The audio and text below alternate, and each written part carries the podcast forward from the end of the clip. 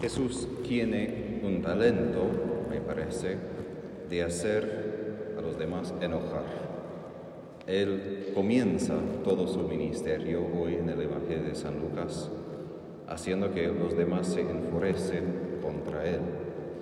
Ellos estaban ahí en la sinagoga para escuchar la palabra de Dios, para participar del sábado, y Jesús aclara que a ninguno de los judíos fueron enviados los dos profetas mayores del Antiguo Testamento, Elías y Eliseo, que es poco fuerte decir en una sinagoga frente de los rabines, frente de los que han estudiado la ley y han dedicado toda su vida a la ley.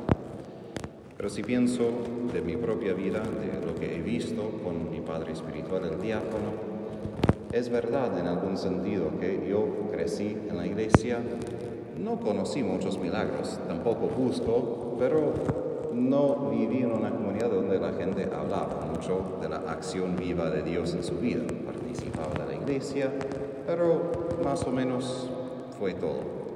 Conocí a ese diácono y todas las personas, podemos decir raras, no como insulto, pero personas que quizás no vieras en la iglesia, no vieras en la comunidad como persona normal porque estaban poseídas o estaban oprimidas, tenían problemas muy graves, muy difíciles. Se acudieron a él, fueron sanados a veces con milagros muy potentes y después siguen vidas donde el Señor es muy vivo, muy activo. Y cada vez que hablo con mi Padre Espiritual escucho más de cosas que le pasan a Él, que le pasan a los demás. Y me dio como una ventana de entender que sí, el Señor es muy activo, muy presente. Y obvio que no siempre de manera espectacular, pero una cosa que Padre Espiritual siempre enfatiza es, donde Dios está siempre habrá milagros. No porque el asunto son manifestarse en milagros, sino que cuando Dios actúa, Él no puede actuar de otra manera, Él actúa con su poder. Y esto se manifiesta porque Dios no es un Dios completamente escondido, es un Dios que quiere regalarse. Pero como leemos en la primera lectura, no todos los milagros simplemente son independientes de nosotros. Y quizás eso es parte del clave de mi experiencia con mi Padre Espiritual, porque Él exige desde el comienzo la conversión de los que se acuden a Él pidiendo ayuda, por ejemplo, con posación, opresión del demonio. Y Naaman manifiesta este enojo que a veces nosotros tenemos porque él pregunta, bueno, yo habría pensado que él saldría personalmente, eso no fue buena etiqueta, no fue, perdón, buenas maneras, costumbres de Eliseo, ¿no? Él ni salió para saludar a este general, simplemente se quedó en su casa, envió un siervo. Y se pondría de pie y invocaría el nombre del Señor su Dios algo frente de todos y luego pasaría su mano sobre la parte afectada y sanaría la lepra. Y no lo hizo. En vez de esto, que dijo que Naamán necesita él ponerse en el río Jordán siete veces y será sanado. Es decir, que los milagros de Dios exigen a nosotros nuestra participación. No son cosas simplemente que caen del cielo sin que hagamos nada y simplemente miramos como, ah, ok, Dios ha hecho algo. A veces sí, pero muchos de esos milagros dependen de nuestra participación o fidelidad a su gracia, nuestra capacidad de decir sí, voy a hacerlo, voy a obedecer. Y así muchos milagros exigen esta obediencia como parte del milagro, porque el primer milagro es la conversión de nosotros pecadores y a través de esta obediencia se desenlaza todo lo que Dios quiere hacer en nuestras vidas.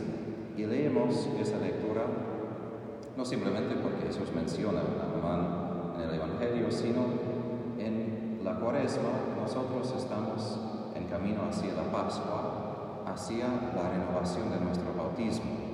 Y lo que Naaman hace siete veces en el río Jordán es un bautismo, porque sumergirse en griego simplemente bautizar. Y siete veces quiere decir en plenitud, completamente.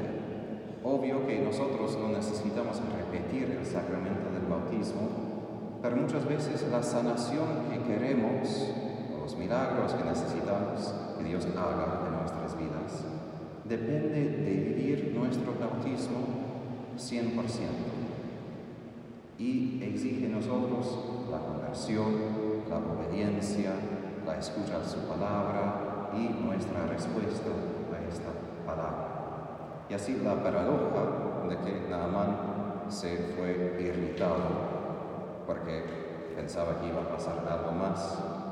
Y uno de los servidores dice, si el profeta te hubiera mandado una cosa extraordinaria, no lo habrías hecho.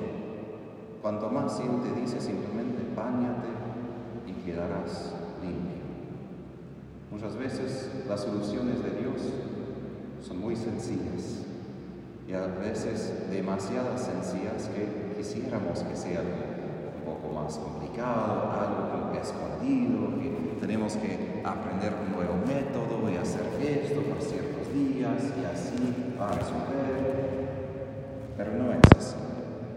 Más que todo exige esta confianza en su palabra, exige nuestra parte en la vida cotidiana. Y así vamos a ver lo que Dios hace. La lepra de Naaman creo que es una enfermedad real, pero también en la Biblia es símbolo de todo lo que hace el pecado.